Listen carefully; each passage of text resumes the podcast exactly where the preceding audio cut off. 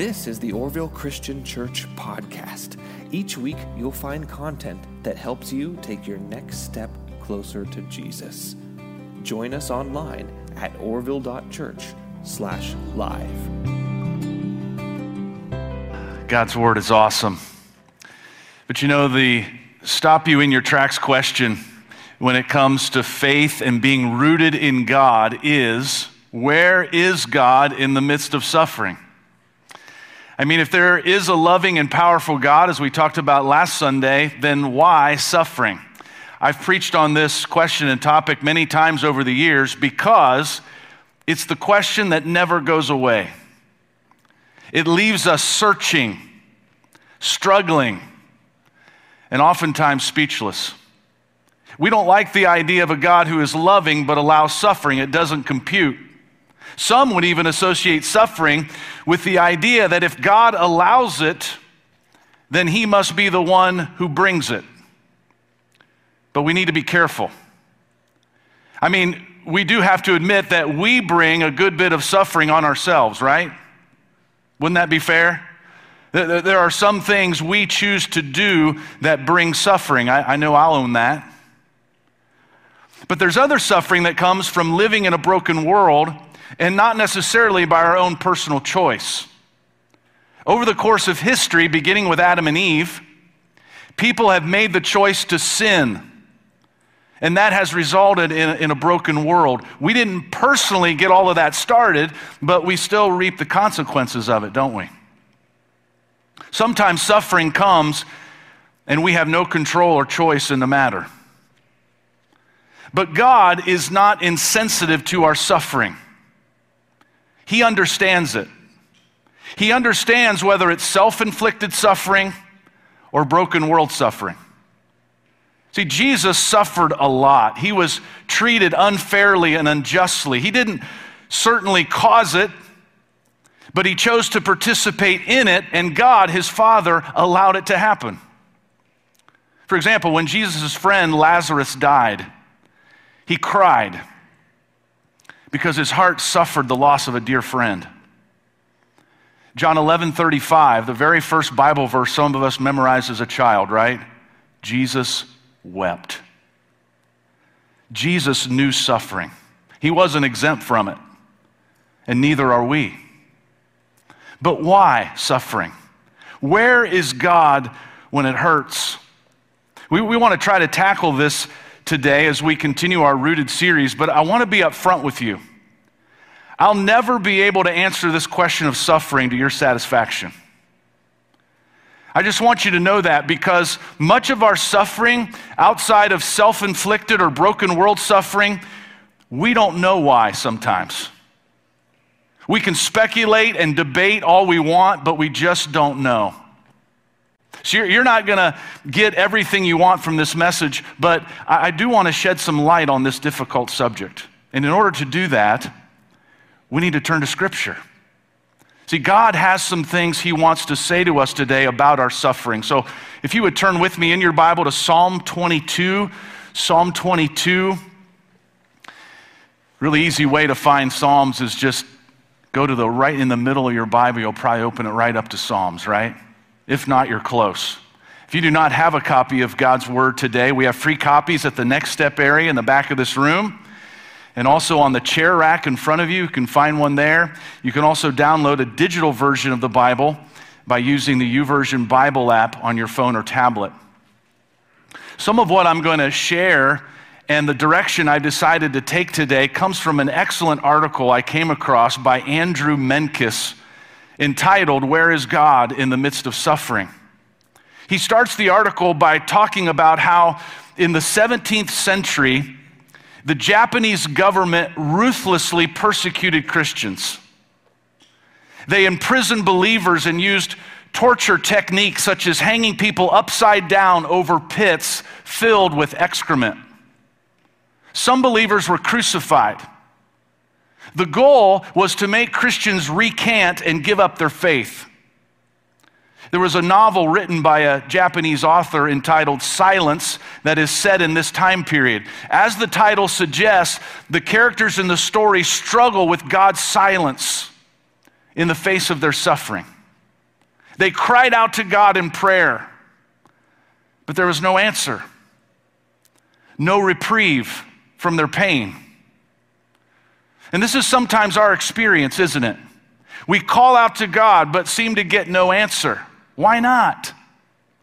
Does God sometimes leave us? How could he let awful persecution happen to his followers like the Japanese Christians endured? Where is God when we suffer and experience pain, injustice, evil, and death? Well, Psalm 22 wrestles with these questions. I want us to start reading at verse 1. My God, my God, why have you forsaken me? Why are you so far from saving me, so far from my cries of anguish? My God, I cry out by day, but you do not answer, by night, but I find no rest. Yet you are enthroned as the Holy One. You are the one Israel praises. In you, our ancestors put their trust. They trusted, and you delivered them. To you, they cried out and were saved. In you, they trusted and were not put to shame. With a cry of anguish, he feels forsaken by God. He's in trouble, and God feels far, far away. David is literally groaning for God to rescue him, but, but God doesn't respond. God is silent. In the midst of his agony, David asks, God, where are you? But still, no response. And even though David questions God, he hasn't lost his faith here. His relationship with God hasn't been broken, but he is confused because God seems distant. One commentator describes David's questions as a cry of disorientation as God's familiar protective presence is withdrawn and the enemy closes in. Perhaps you have felt this way. Maybe you've cried out to God for help and heard nothing back. Sometimes it seems that our prayers are unheard or ignored. While we know that God is everywhere present at all times, sometimes our sense of his nearness the comfort of his presence just isn't there, right? And so, what are we to do if we find ourselves in this situation? Well, we should do what David does. He talks to himself and reminds himself of what he believes. Verse 3, he says, Yet you are enthroned as the Holy One.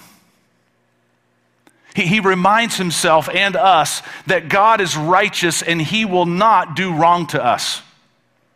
You know, some, sometimes we need to do this as well, just like David. Sometimes we need to remind ourselves of what we believe, especially when God is silent.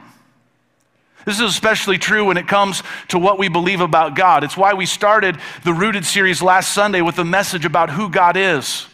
Our belief in God, that He is eternal, creator, powerful is the taproot of our faith that keeps us rooted in the midst of suffering. The text that was read from Romans 8 is such an important one. We need to reflect on it and be reminded of its truth that God is for us, not against us. That Jesus is at the right hand of God, even now, interceding for us. That we are more than conquerors in Christ. That nothing, Nothing can separate us from the love of God. Romans 8:28 it was in the song that we sang earlier. The Bible says and we know that in all things God works for the good of those who love him, who have been called according to his purpose. What an incredible truth and promise. But too often in times of suffering, we're quick to forget God's truth and we start falling for the enemy's lies. Christian author Tim Keller talks about two tracks we often walk down when they're suffering. One is the anger track. The anger track comes when we want to place blame or shift blame for the suffering onto somebody else or God Himself. But what happens is we get all angry about it and we end up with twice the amount of suffering because not only are we suffering for whatever occurred, but we're suffering also from the anger. But then there's the guilt track. We've all suffered this one, right? Guilt says, I've sinned, so it's my fault. Even if it was 10 years ago, we believe we're getting paid back.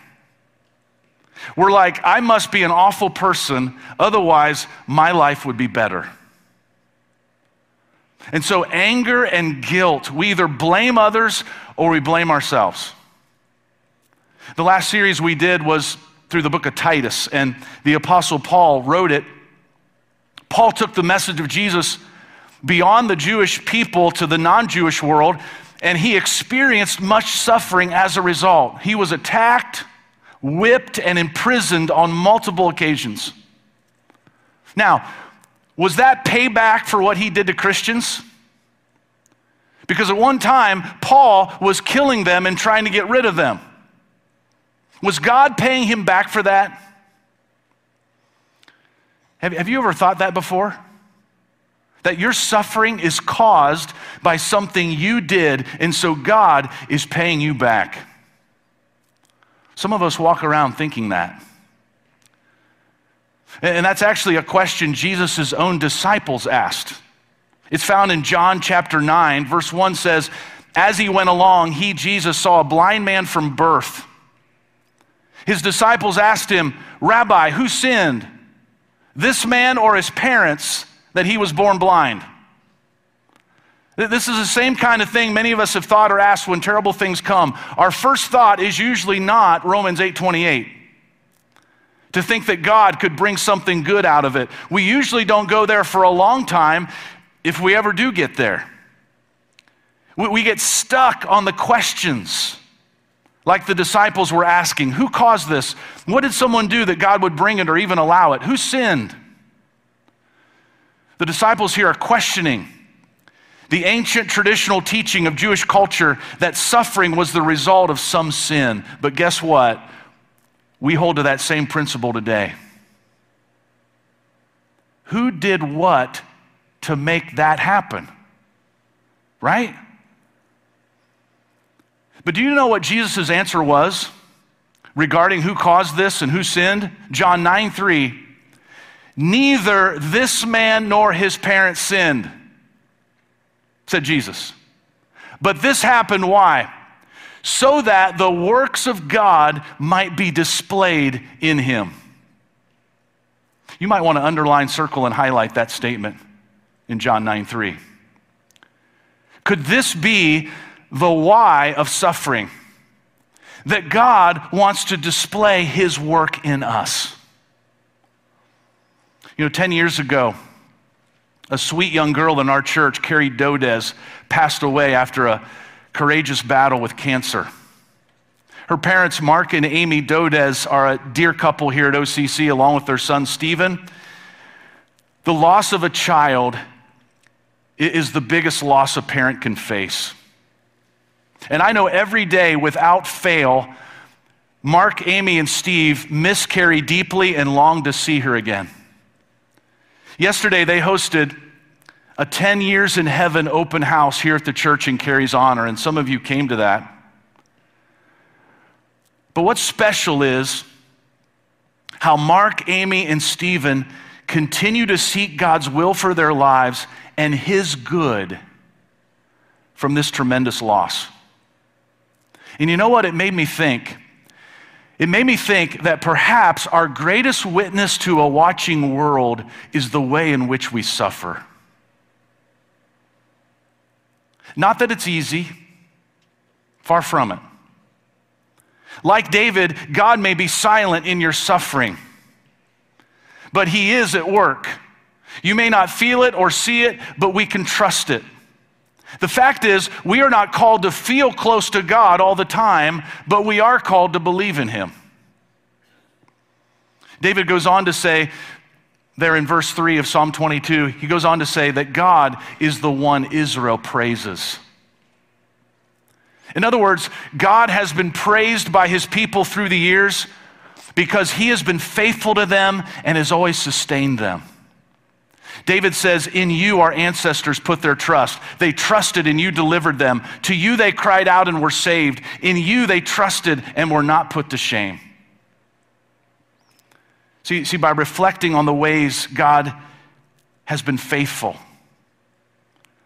the way God, God has been faithful to rescue his people in the past, David finds encouragement to persevere in his faith, even when he feels like God has left him. He knows, though he may not feel it all the time, that God's silence does not mean God is absent. Though he cannot see how God will rescue him, David knows that he is not rejected by God.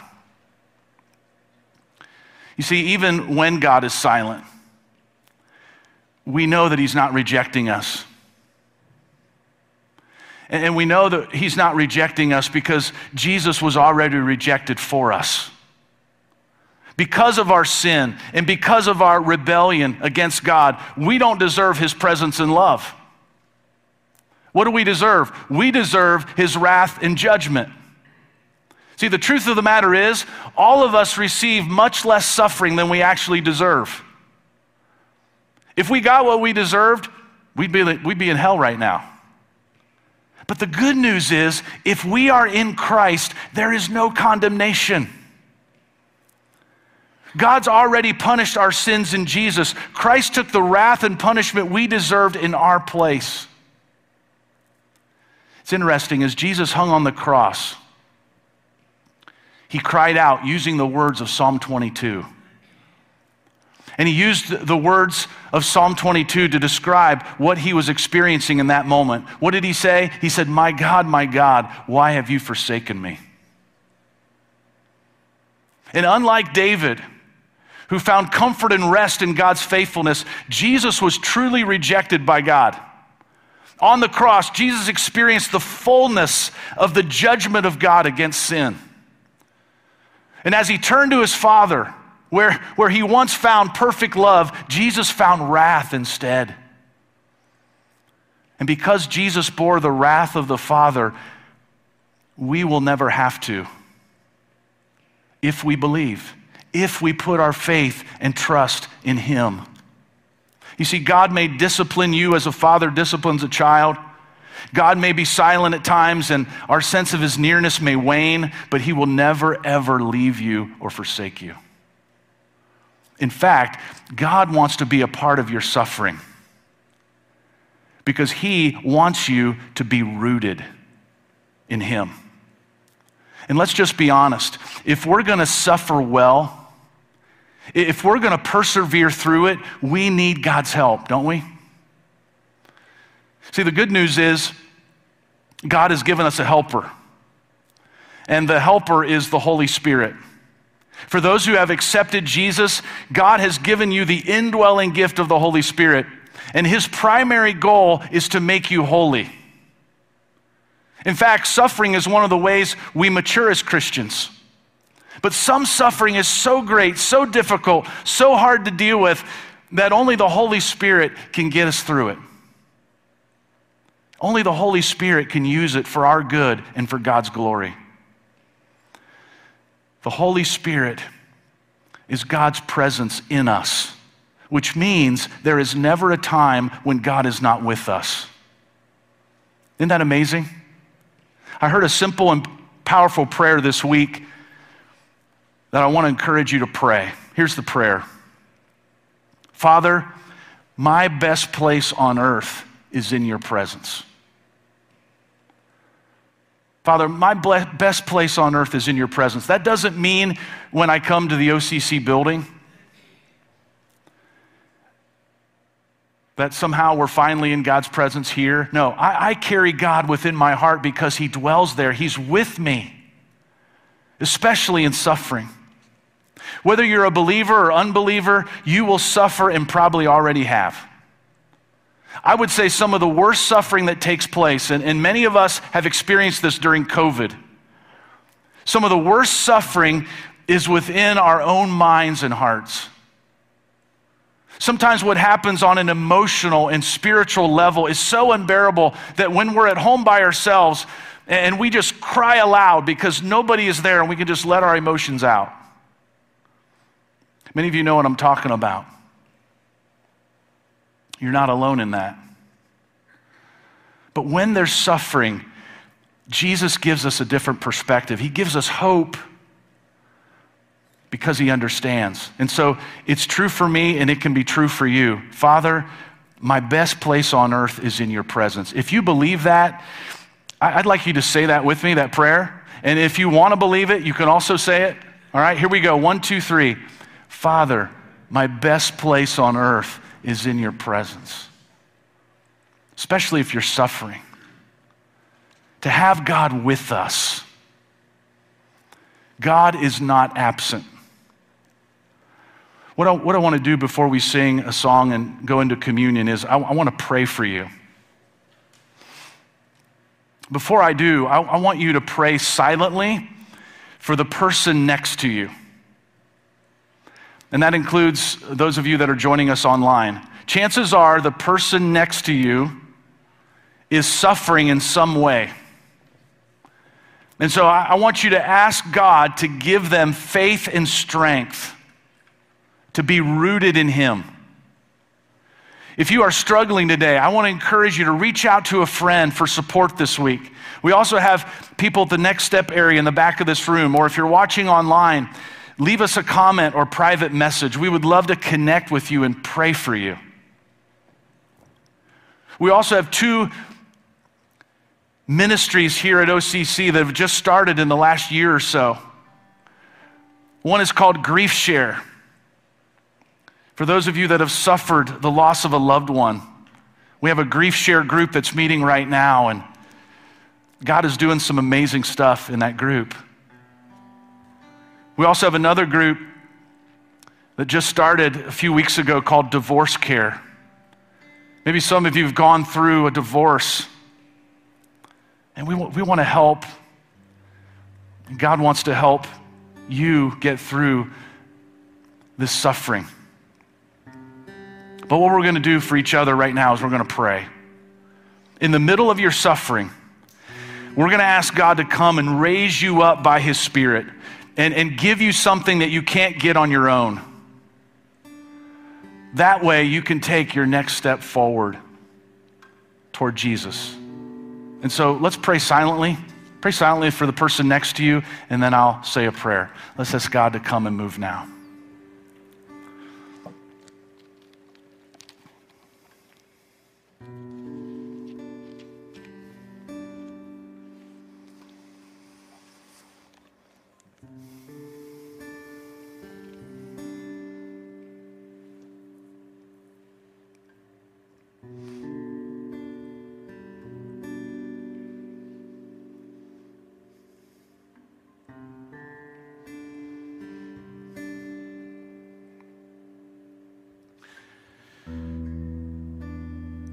Father, I know there are people here in this room and watching right now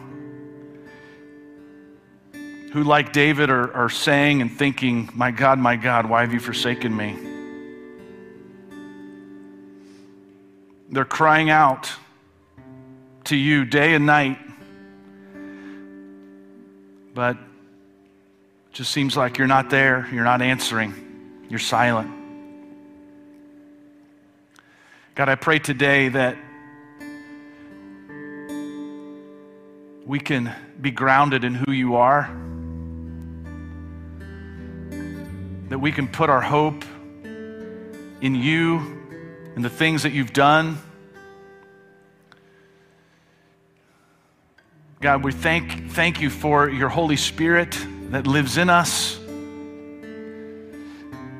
And Father, for Maybe someone here today who just wants to draw closer to you or maybe accept what Jesus has done for them for the first time, God, I pray that they would take that step. That they would find that peace and that hope in you. But God, I just pray by your Spirit that you would raise up those this morning that are, that are feeling down. God, I think of a, just a dear gentleman in our church, Dave Maurer. I pray for he and his wife, Dot, Father, that you would raise them up this morning. Help them to trust in you that you're there. That even though you might be silent, you're not absent. God, I pray for another guy in our church, Roger Cheek, for his wife, Kathy, this morning. God, I pray that you'd raise them up. Help them to trust in you. That even though you might be silent, you're not absent. And God, there are so many others that we could lift up and pray for today. God, I pray as we continue our worship now that we would just lean into you more than ever. God, you are our hope. In Jesus' name, amen.